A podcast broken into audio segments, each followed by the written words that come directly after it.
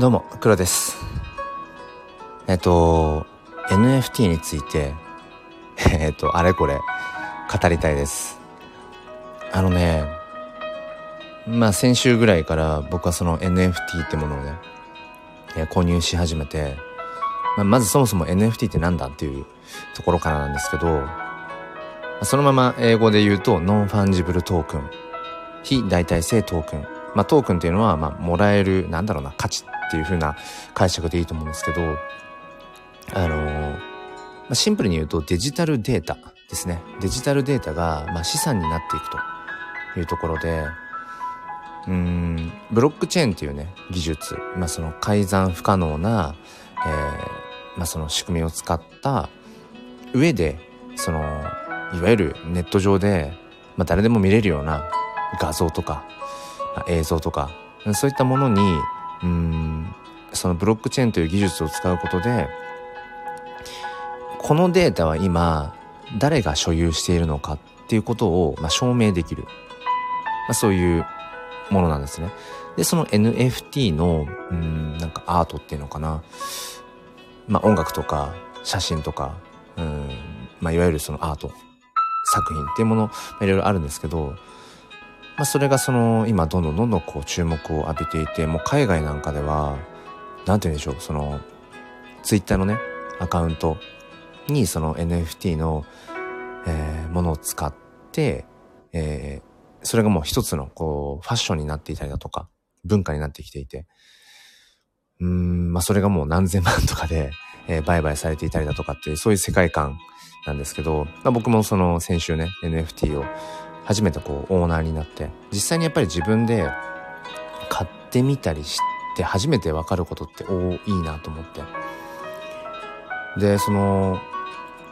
この NFT を買うにあたってやっぱいろんなハードルがあるんですよね。で僕もあったんです。NFT 興味あるな買ってみたいなって思ってから結局 NFT を買うまでにそうですね。NFT って言葉を知ってからは結局買うまでに半年ぐらいかかりましたかね。で、よし。じゃあ実際に、えっ、ー、と、具体的にね、口座を作って、仮想通貨取引用のね、えー、口座を作ってっていうところからは、まあ、3日4日でいけたけど、その、まずは口座を作るっていう、そこから、そこに至るまでに、やっぱりなかなかね、重い腰が上がらなかったんですよね。っていうのも、やっぱりね、なんか難しそうっていうイメージ。うん。あとは、それまでにそもそも仮想通貨の取引とかやり取りっていうのをしたことがなかったっていうのもあったので、例えばね、それまでにこうビットコイン、あの仮想通貨の一つですけど、ビットコインを例えば買ったことがあるとかね、そういう経緯があればまだいいと思うんですけど、なんかね、いっぺんに、なんか仮想通貨用の口座を作らないといけないっていうところがあり、で、さらにそこから NFT を買うために、あの、まあ、様々な道があったんですけど、まあいや、そこはちょっと省いて、で今何を喋りたかったかっていうと、このね、NFT を買うために、本当にね、なんか、細々としたお金、えっ、ー、と、ガス代っていうんですけど、手数料がねとにかくなんかもう高い。細々と高い。いちいち高くて。それがねネックだなっていう。今こう何て言うのかな。こう初心者としてはいちいちネックになっているっていう、うん、例えばうーんまあ手頃なところでね1000円くらいの、えー、NFT を見つけました。あこれいいなって思ったとします。でそれを買おうとした時にあのーまあ、基本的にその NFT の、えー、売買をするときに、イーサっていう、まあ、仮想通貨、ビットコインとかに並ぶ、えー、まあ、仮想通貨の、なんて言うんでしょう、こう、種類ですね。イーサが必要なんですけど、そのね、まあ、まずその、日本円をイーサに、ま、換金する必要がまずありますよね。で、換金するために、まず手数料がかかるんですよ。まず手数料がかかる。何千円と。だからなんだろう。そもそもその仮想通貨用の、えーと、口座にね取引所にそこそこお金入れとかないと、なんだろう、そのイーサに換金したいと思った時に手数料と合わせると全然なんかそのイーサに換金できないっていうことがまず起こり得る。で、さっき僕はね、それが起こり得てしま、起こっちゃったので、えー、ちょっと追加で日本円をこう入金しようと。その僕はビットバンクっていう、あの、仮想通貨用のネットバンクを使ってるんですけど、で、そこに入金しようとしたら、日曜日のこの時間で入金できないと。あ、じゃあダメだ。積んだわって思って。で、まあそういうまずその日本円からイーサに換金するための手数料っていうのもなんかいちいちかかると。で、今度ですね、その、ビットバンクのそのネットバンクの中で日本円からイーサに換金するだけじゃなくて今度その換金したイーサは今ネット上の銀行の中にあるわけじゃないですか自分の口座の。だからそれだと NFT を買えないんですよね。NFT を買うためにはネット上の仮想の、えーと、財布ウォレットっていうところにうんそのお金を持っておかないといけないです。で要は、えっ、ー、とリアルなところで言うと銀行あのネット銀行とかじゃなくて銀行にお金入ってます。でも例えば、えっ、ー、とクレジットカードとか抜きにして、えっ、ー、と現金を財布に入れた状態でコンビニに行かないとコーヒーは買えないじゃないですか。銀行にお金がある状態だと。だから、えー、財布の中に現金を忍ばせておく必要がある。それをネット上のその仮想空間上でもやっぱり必要で、えー、ビットバンクの口座、ねえー、仮想通貨用の口座から、えー、ウォレットっていう仮想通貨をこう入れておく用の財布、ネット上の財布にお金を今度また送金しないといけないんです。で、その送金にも手数料がかかるんですね。それもまた何千円とかかな？うん。だから、もともと日本円で例えば1万円持っています。じゃあそれイーサに換金します。換金した時点で、まあ、手数料込み込みでま減るわけですよね。で、さらに、えっ、ー、と、ネット上のそのウォレットに送金をすることによって、また手数料引かれて減るんですよ。だから、なんだろうな。最初こう、まあ、別に1万円がね、あの、潤沢なお金だではないかもしれないけど、まあ、それをこう、うーん、どうしようかな。あの、何でもいいです。ケンタッキーでも何でもいいけど、なんかこう、フライドチキンがあるとして、それが、イーサに換金することによって、ちょっとその肉がそぎ落とされると。で、さらにまた、えっ、ー、と、ウォレットに送金すると、またさらに肉がそぎ落とされるという感じなんですよね。で、さらに NFT を買うときに、えー、またやっぱりその手数料がかかるんですよ。そのガス代って呼ばれるんですけど。で、これが、またね、すんごい高い。この前僕がね、買った時なんだっけな。えっ、ー、と、5000円ぐらいの NFT を買おうとした時に、結局トータルで1万円くらいになってんのかな？手数料入れると。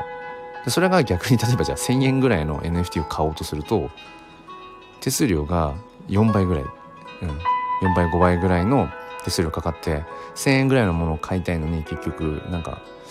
4 5 0 0 0円になってたりとか。まあそれはもう曜日とか時間帯によってね常にこのやっぱり仮想通貨の、えー、まあ値上がりとか値下げってことも常に行われているのでタイミングによるんですけど。そう。で、その NFT を買うために必要なイーサという、仮想通貨、まあ、暗号資産っていう言い方が正しいのかな。で、買うためにはガス代がかかる。それが高いと。うん。で、やっぱりみんなね、その、同じように思うわけだから、じゃあどうしたらいいかっていうところで、じゃあその、えっ、ー、と、イーサっていうのはイーサリアムっていうブロックチェーン上で動いているまあ、仮想通貨なんですよね。だから別のチェーン、別のチェーンで、えー、動いている仮想通貨で、えー、買えるようにしようと、まあ、誰かが考えたんでしょうね。うん。で、それが、え、ー、と、ポリゴンっていうチェーンの上で動いている、あれ、マティックっていうものかな？まあ、昨日知ったんですけど。で、そっちに、えっ、と、自分の持っているイーサを、えー、ポリゴンっていうチェーンの上で動くイーサに換金してあげる。で、それをね、ブリッジって言うんですけど、ブリッジさせてあげる。で、なんでそんなことするかというと、ポリゴンチェーン、だイーサリアムチェーンじゃなくて、ポリゴンチェーン上での、えっ、ー、と、イーサリアム、イーサ。これややこしいですね。イーサリアムっていうブロックチェーンの上で動いてる仮想通貨がイーサ。で、えー、ポリゴンっていうチェーンの上で動いている、そのイーサに変えてあげる必要がある。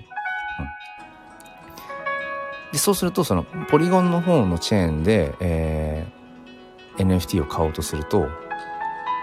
手数料が、ね、まだちょっとそっち試せてないんですけど、まあ、手数料が、まあ、無料になるのかな？うん。らしいんですよ。あ、じゃあやっぱりそっちの手を取るしかないなと思って、まあ最初からそれは知っていたんです。NFT をこう、一つ目を買う前からね。そのことは知ってたんだけど、このブリッジっていう作業がなんか最初よくわかんなくて、だからまあ手数料高くてもいいから、とにかくもうや、買ってみよう。もう買いたかった。だから手数料高いけどっていうので、まあそのままイーサリアムのブロックチェーン上のイーサで買ったんですね、いくつか。でもやっぱり手数料高いから、うん、これはブリッジして、えー、ポリゴンの方のイーサで買いたいなと。んうん。思ったわけです。で、それを昨日今日で試したいなって思ったんだけど、さっき言った通り、いちいち手数料がかかるから、お金がめっちゃかかるんですよ。お金がめっちゃかかる。うん。だ今自分が一番ね、今一番自分の、うん、このなんだろう、したいこと、とにかくこの人生の中で今一番したいことは、NFT の次の作品を買いたいんだけども、えー、そのまんま、えっ、ー、と、イーサリアムブロックチェーンのイーサを使うとガス代高い。うん、だから、ちょっともうそろそろここで、えー、ブリッジっていうことをして、うん、イーサリアムのブロックチェーン上のイーサで買うんじゃなくて、別のチェーン、えー、ポリゴンっていうチェーンの上でのイーサを使って手数料無料にして買いたい。でも、その、そこに至るまでに何回手数料を取られるんだっていう話で、結局今自分が、えっ、ー、と、ビットバンク、ネット上のね、仮想通貨取引用の銀行口座に入っている日本円が、まあ、しょぼすぎて、そう、しょぼすぎて、元々のね、フライドチキンのお肉がそもそももうしょぼいから、なんだろう、もうそこにたどり着くまでには骨になっちゃうんですよ。そう、骨になっちゃうの。で、だから、じゃあね、あの、元々のお肉をもうちょっとプリッと太らせようと、えー、日本円をビットバンクに入金しようと思ったけど、今この時間帯入金できないんですよ。困った。困ったという、ただただそれだけのお話でした。うーん、もどかしいななんか多分ね、僕がこういろいろ、こう今、ああだこうだ言ってる話っていうのを、もっともっとね、その NFT に詳しい方、えー、経験値が高い方からすると、あ、そこで今つまずいてるのねとか、ああ、自分もあったよとか、やともすると、いや、もっとこういうスマートなやり方あるよとか、多分ね、知ってる方は知ってるんだろうなと思いつつ、でも、これってやっぱり自分でやってみて失敗したりだとか、うーん、なんだろうな。自分がやっぱりその、超えて初めてそのハードルがどういうもの、どれぐらいの高さだったのかとか、うーんっていうことを語れるよなと思ってなんかねこの辺りがちょっとモチベーションがよくわかんないんですけどその NFT っていうものについて自分の言葉で語れるようになりたいから NFT に今こう触れてみているのかただただやっぱりその時代のね、うん、流れというか本当にその、えイノベーターと呼ばれる方々がその今新たにね作っていってるその NFT 市場っていうそこにやっぱりなんだろうな。うーん。それを追いかけていくことを通してやっぱりこの時代の流れに乗っていきたいというそもそも思いがあるからなのかなんでしょうね。別にねこの NFT とかっていうものを通してえっ、となんか稼ぎたいとかうんいうことは全然ないしまあ、NFT で稼ぐってちょっとよくわかんないけど、うん。まあ自分はね、え、ー、と別にクリエイターとして NFT を見ているわけではないので、